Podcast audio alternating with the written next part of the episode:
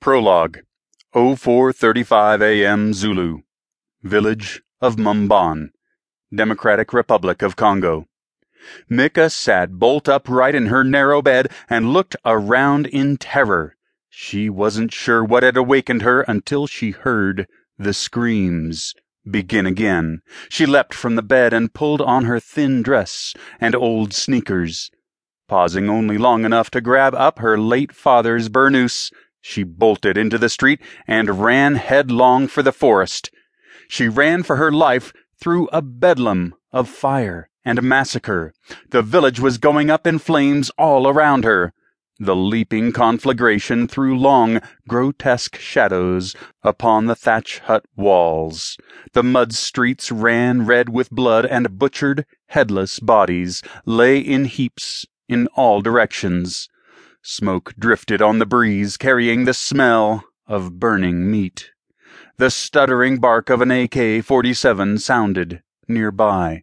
Mika flinched and ran faster. She knew that sound all too well. Terror almost overwhelmed her. She forced herself to stop as she reached the last hut at the edge of the village.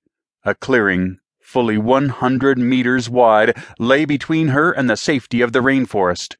Mika lay on her stomach and wiggled forward until she could cautiously peer around the hut's thatch wall. Her eyes widened with fear as she witnessed the horrors before her.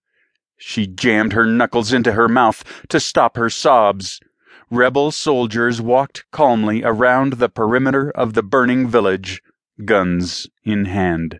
Mika stifled a scream as two small children ran from the ruins. Three soldiers fired into their tiny bodies, mowing them down in a hail of bullets. One of the killers stalked forward, a machete in hand. He knelt down and brutally decapitated the murdered children. The monster calmly stood and carried their severed heads to the edge of the wood.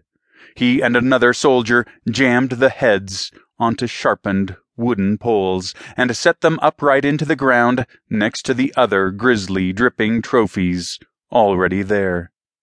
In growing horror, Mika realized there were dozens of them in a circle surrounding the burning village. The soldiers turned from their work, and as she watched, the small, headless bodies were tossed back into the burning buildings. Tears blurred her vision. The thatch pressed against her stomach, suddenly grew painfully warm. Mika squirmed away from the wall as small tongues of flame burst through the thin wooden wall. Smoke stung her, and the heat began to become unbearable. She could barely breathe. Mika held on as long as she could. Finally, the torment was too great. She sprang to her feet and ran for the tree line. Her long legs flashed in the firelight. From the corner of her eye, she registered the muzzle flash. Then darkness reached out and took her.